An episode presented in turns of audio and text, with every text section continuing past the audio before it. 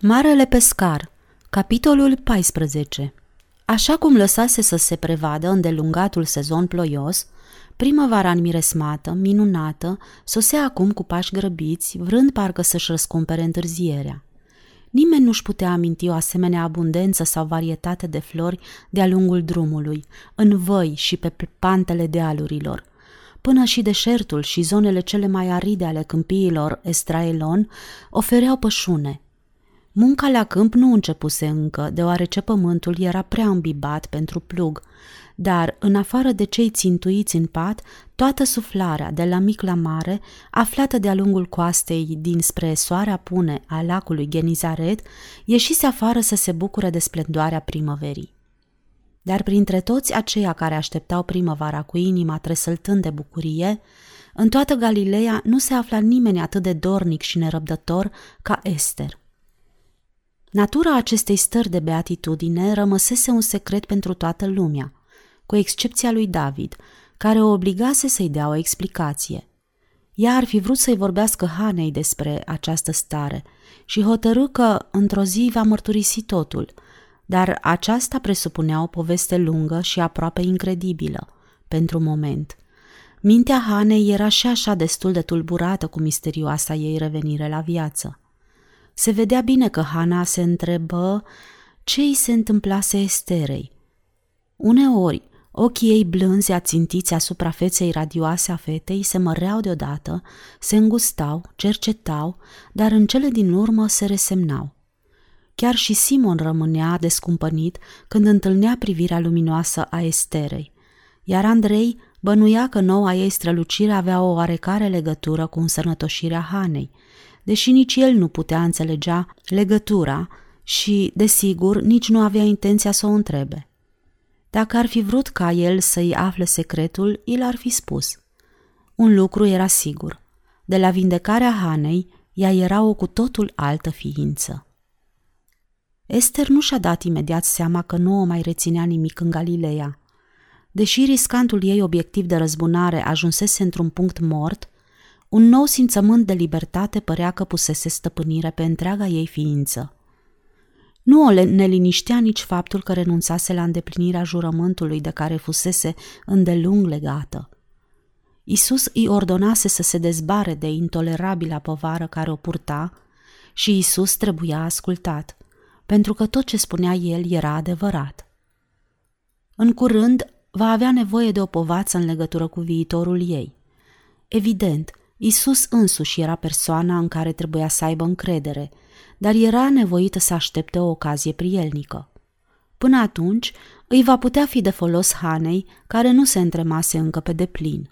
În prima după amiază senină, după încetarea ploilor, Hana insistă ca Esther să iasă afară la soare și să facă o plimbare. Ea consimți recunoscătoare și se îndreptă spre drumul care urca pe colină, la conacul Zadok. Nu avea intenția să intre, cel puțin așa își propusese pe când pășise pe domeniul saducheului. Dar iată că David se plimba pe una din aleile grădinii. Se arătă foarte bucuros la vederea fetei și veni în întâmpinare, poftind-o să ia loc pe o bancă. Eram nerăbdător să stau de vorbă cu tine, copila mea. Ai fost de față, cred, când s-a întâmplat lucrul acela ciudat cu Hana și aș dori să aflu părerea ta – Vecinii cred că a fost vorba de o adevărată minune. Tu ce spui, Esther? Hana era pe moarte, domnule, răspunse ea hotărâtă. Toată lumea știa acest lucru și nimeni nu s-a îndoit de asta. Și tu ce crezi că acest Isus, tâmplarul, a vindecat-o? Ai văzut tu cu ochii tăi? Ce a făcut el? Ce a spus? Îmi pare bine că îmi cereți să vă spun, domnule, Glasul Esterei vibra de emoție și în ochii se iviră lacrimi. Da, am văzut. Am fost singura căreia el i-a cerut să rămână în încăpere când a vindecat-o.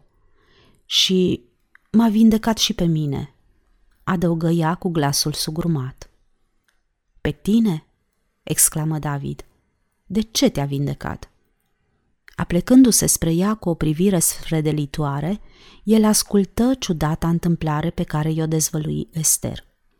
La un moment dat, o întrerupse și o întrebă.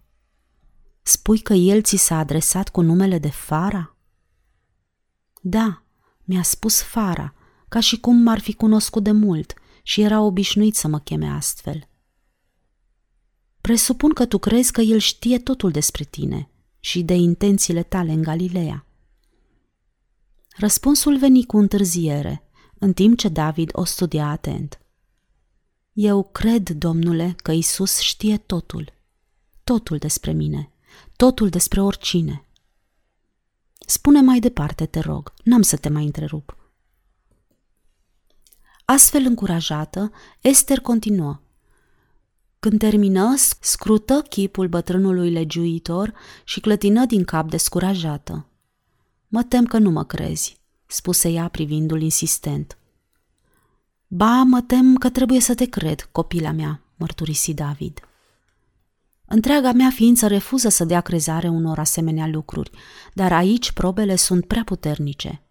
Indiferent de ceea ce i s-a întâmplat Hanei, este limpede că și cu tine s-a petrecut ceva.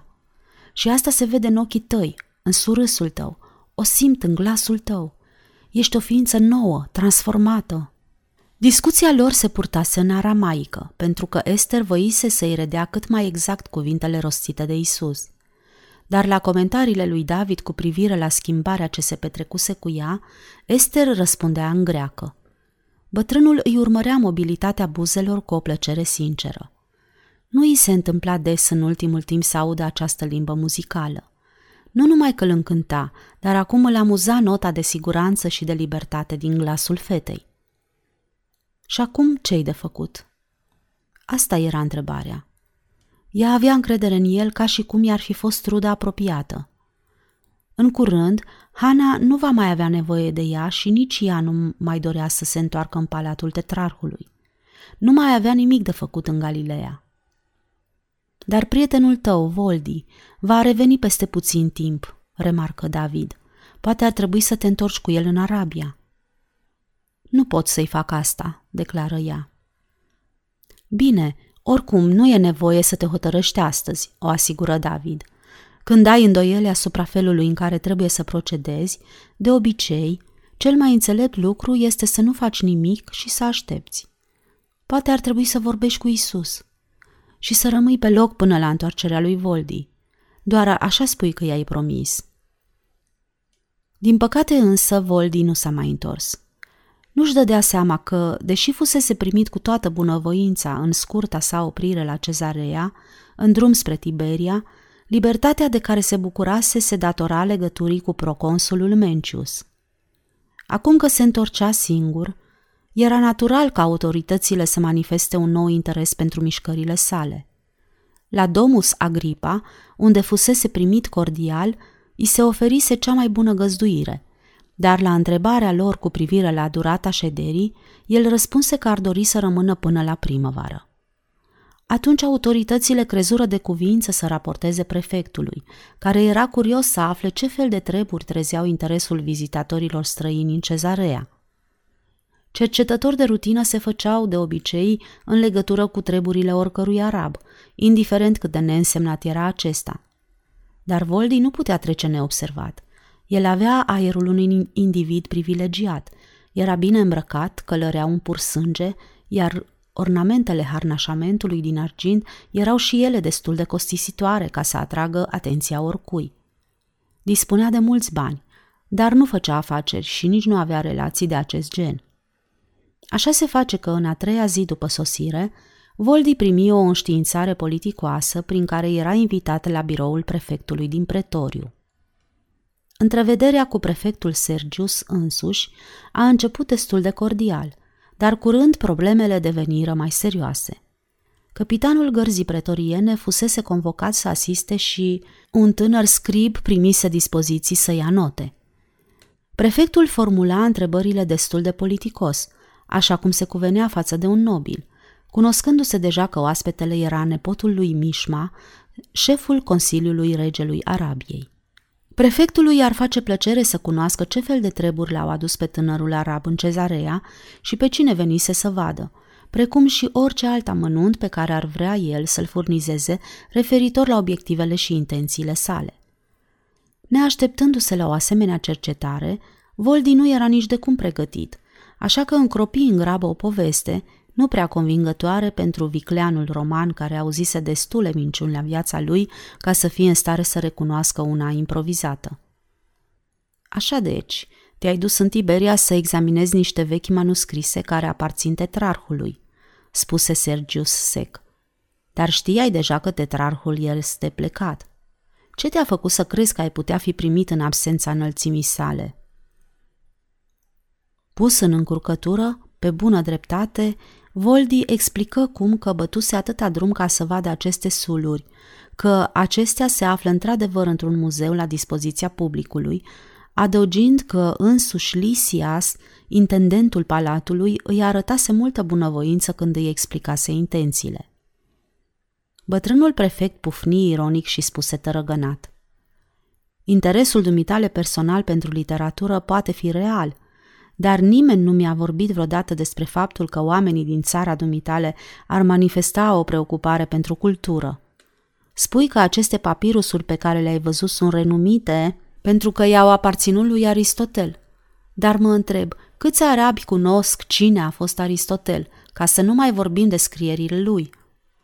Pariez că însuși regele Zendi nu știe suficientă greacă pentru a purta o discuție cu guvernatorul orașului Petra. Cred că pentru atâta lucru știe, răspunse Voldi încruntându-se. Sergiu schicoti puțin, dar imediat luă un aer grav și reluă interogatoriul. Ei, și acum, tinere prieten, toată lumea știe că Arabia îi poartă pică tetrarhului Antipa. De altfel, foarte motivat, dacă îmi pot permite să spun astfel. Dar cum se face că dumneata te împaci cu felul rușinos în care s-a purtat cu familia voastră regală și ai acceptat ospitalitatea palatului său? Ești sigur că n-ai avut intenția să îi scodești locul pentru a pregăti o vizită ulterioară? Spune-mi, te rog, încotro te îndrepți după ce vei părăsi cezarea? Mă duc acasă, domnule, minții Voldi. Foarte bine atunci, mormăi prefectul. Ai grijă să nu intervină ceva în planurile dumitale. Ai toată libertatea în oraș. Dacă te hotărăști să te întorci la Tiberia, mă tem că greșești. Își împinse scaunul și se ridică. Apoi se întoarse spre capitanul gărzii și îi spuse moroconos. Știi ce ai de făcut, Malus. Când acest tânăr ne va părăsi, el va trebui să se întoarcă direct acasă, în țara lui. După această întâmplare, Voldi nu a mai avut impresia că este spionat. Din contră, pretutindeni pe unde îl purtau pașii, era salutat cu respect de poliția municipală. Îi zâmbeau amabil și își ridicau lăncile la coif când se plimba de-a lungul docurilor. Ori de câte ori îl antrena pe Daric și aceasta se întâmpla aproape zilnic, el dădea invariabil peste câte o patrulă călare. Într-o dimineață mohărâtă, pe când cutreiera prin imensul domus Agripa, el se trezi față în față cu un roman cu înfățișare foarte plăcută și îngrijită, cam de vârsta lui, care îi se adresă pe neașteptate. Tu ești arabul, nu-i așa?" Ei bine," spuse Voldi luat prin surprindere. Poate nu sunt eu arabul, dar sunt arab." Numele meu este Felix," spuse tânărul roman. A, răspunse Voldi degajat. Ce pot face pentru tine?" Vreau să spun că oricum nu prea avem ce face și aș fi bucuros să-ți fiu de folos. Tatăl meu mi-a vorbit despre tine. Mi-a spus că ești străin prin părțile astea și că eu te-aș putea însoți. Tatăl meu este prefectul. Mă bucur pentru tine, Felix, spuse Voldi, încruntându-se.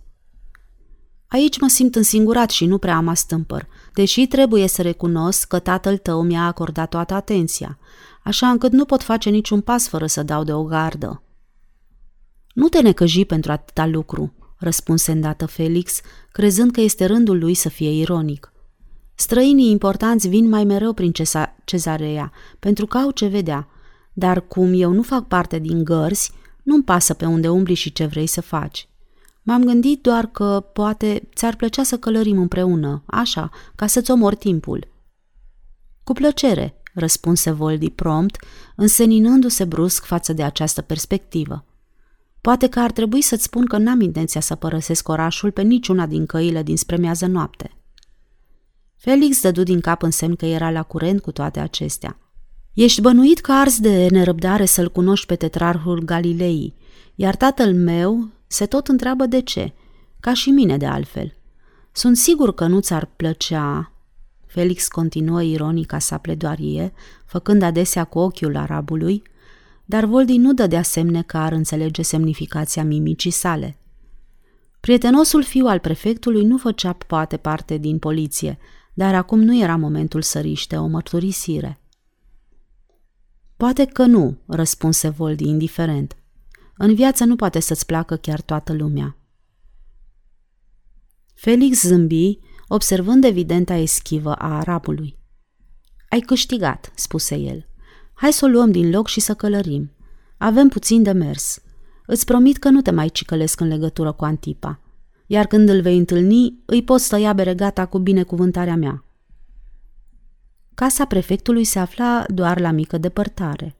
Cu daric de căpăstru, ei se îndreptară spre grajdurile spațioase ale lui Sergius și un îngrijitor le ieși în întâmpinare cu o splendidă iapă murgă. Felix își plimbă degetele pe sub chingile șeii. Lui Voldi îi plăcu gestul. În Arabia se știa că romanilor nu le pasă de confortul cailor lor, dar se vede că Felix era altfel. Cred că ai observat că iapa este arabă, spuse el. Da, răspunse Voldi, îi cunosc originea. Probabil ați cumpărat-o din Damasc. Tatăl meu a adus-o. Încălecară și ieșiră în afara orașului spre drumul mare. Mi s-a spus că voi, arabii, obișnuiați să aduceți caii la târgul din Ierusalim, într-o anumită zi, dar că acum acest lucru nu se mai întâmplă.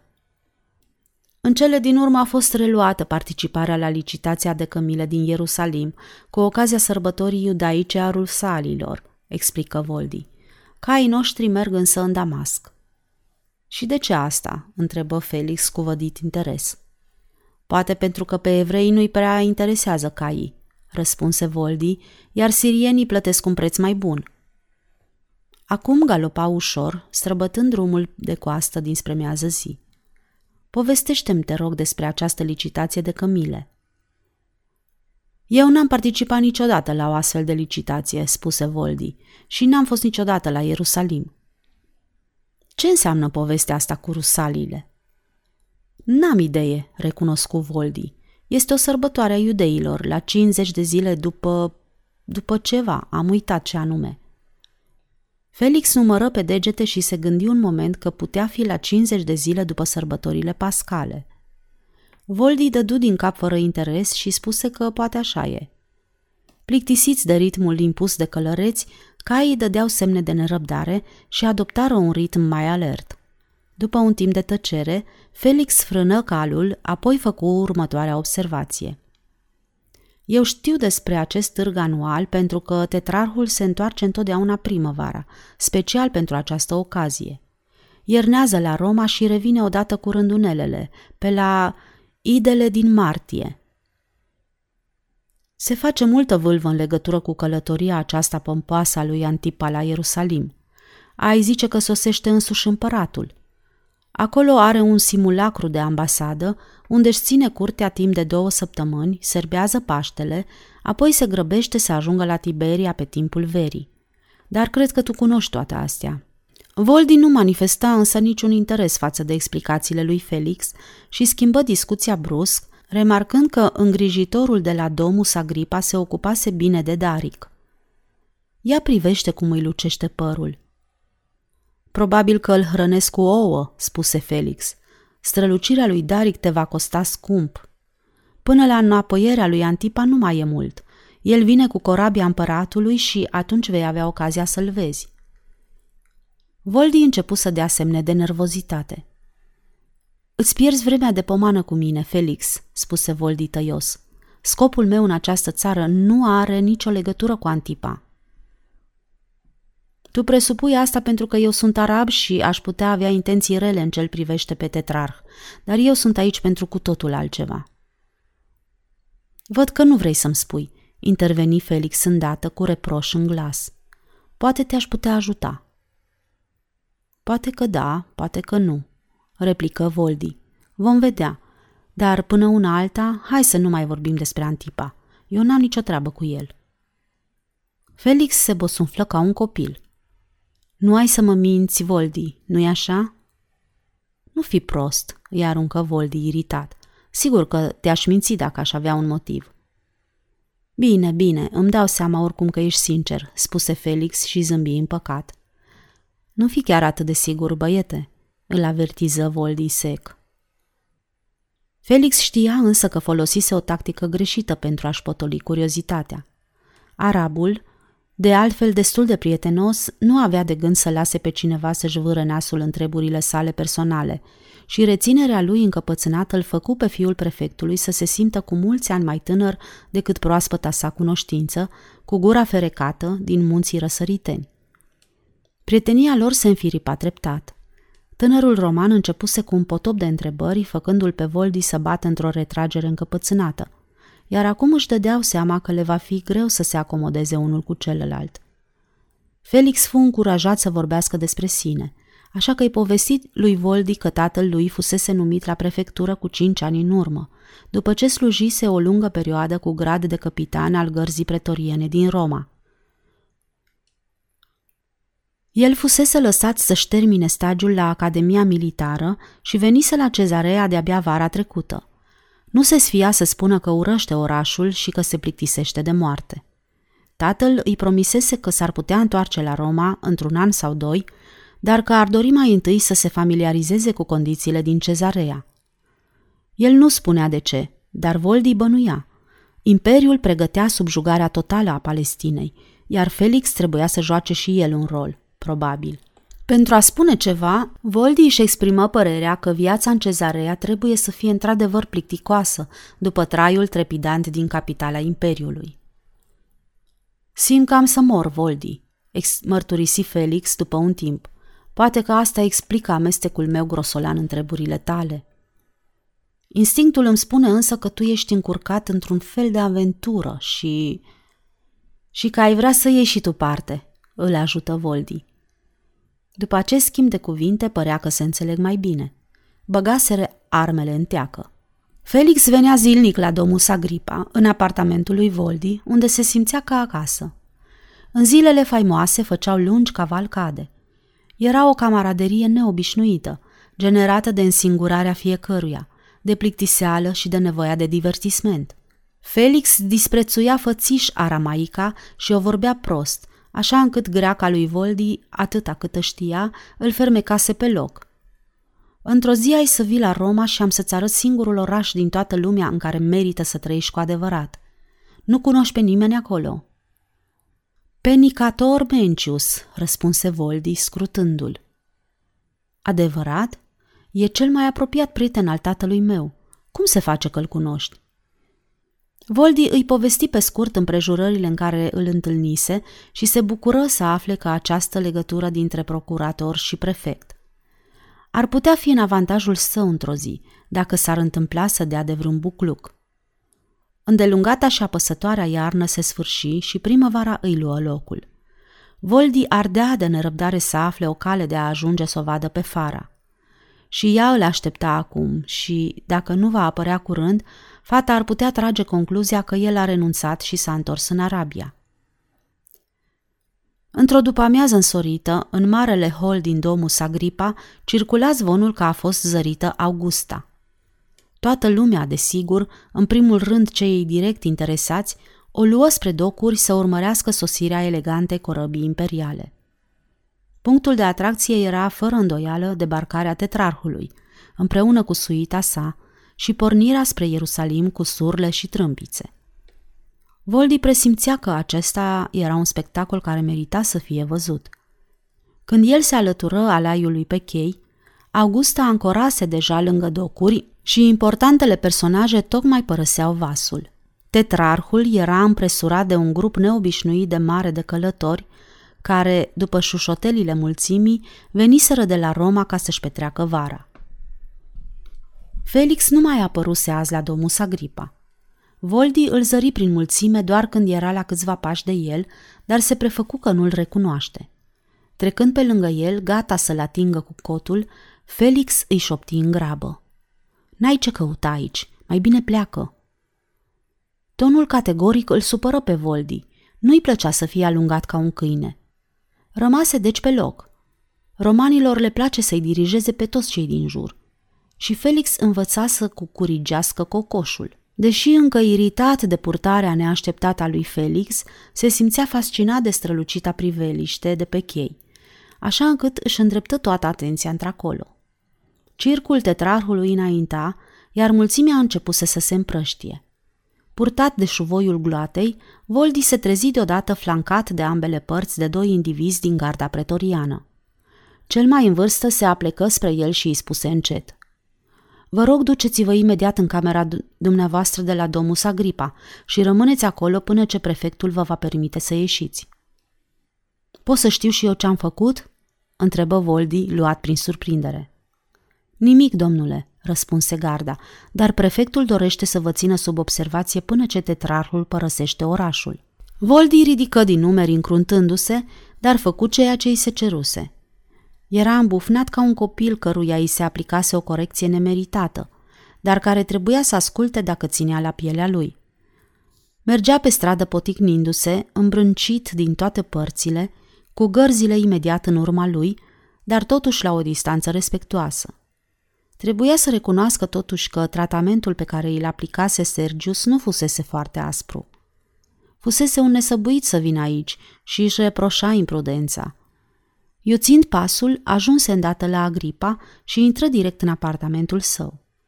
După câteva minute apăru un slujitor care îi luă comanda pentru masă. Înțeleg că veți lua masa în cameră, domnule, este adevărat? Voldi în cuvință, Urmară apoi trei zile de încarcerare impusă, la fel de politicos și în condiții luxoase, în timp ce Felix nu a apărut deloc.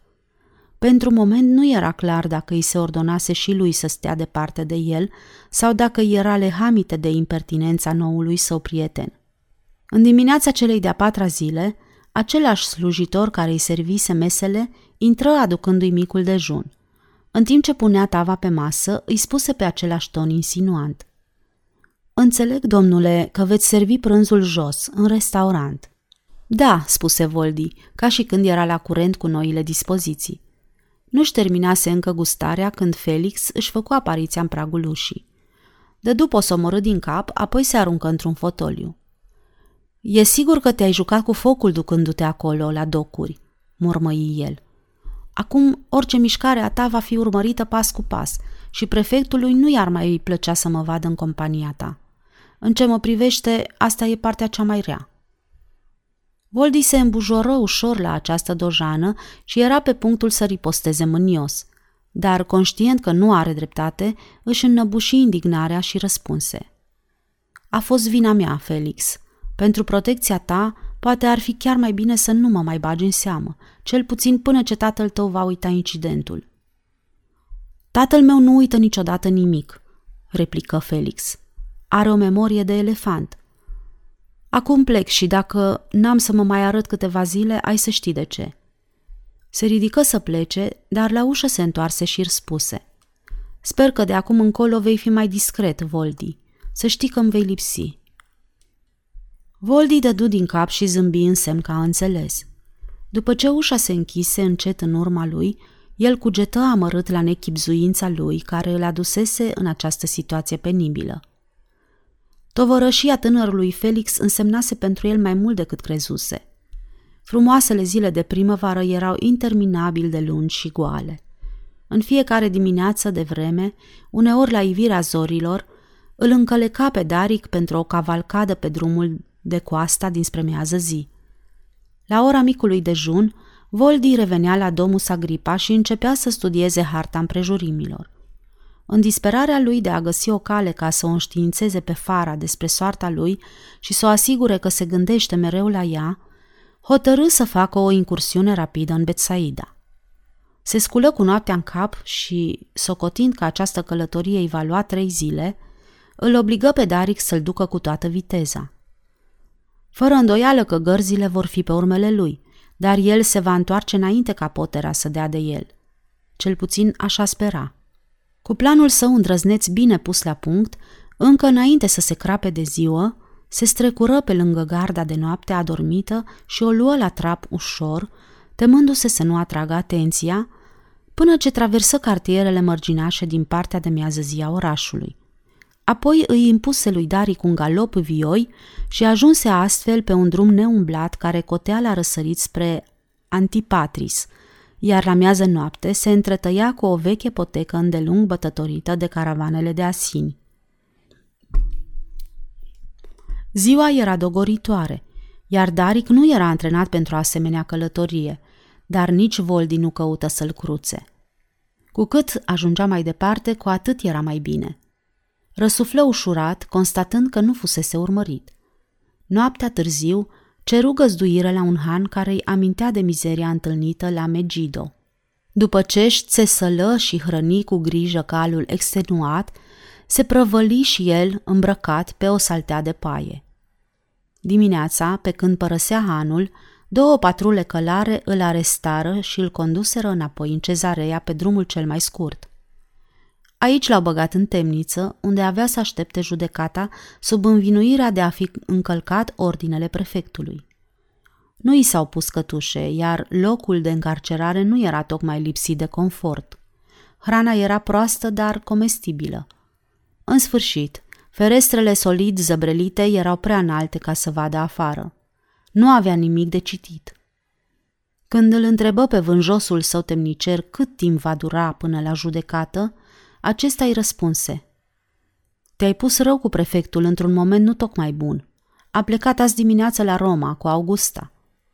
Totuși, adăugă el cu un oarecare umor, tu ești încă tânăr și, în afară de asta, s-ar putea să-ți fie mai bine unde te afli acum decât unde ai putea fi mai târziu. Prefectul Sergius Băiete nu e omul cu care să glumești. El a tăiat capete pentru lucruri încă și mai neînsemnate decât ai făcut tu. Ea a femeia la disajunse, perare râse hotă motiv să afle chiar vul scul de acuri scuzat fi reftă. Plicti ochii și isit. Andre, nu mai exei. Tu ea, să-mi spui, tu trebuie cu el trece ce se pe mai pot însclamă, îndura și o privi, adică o el până ce, aștept direct,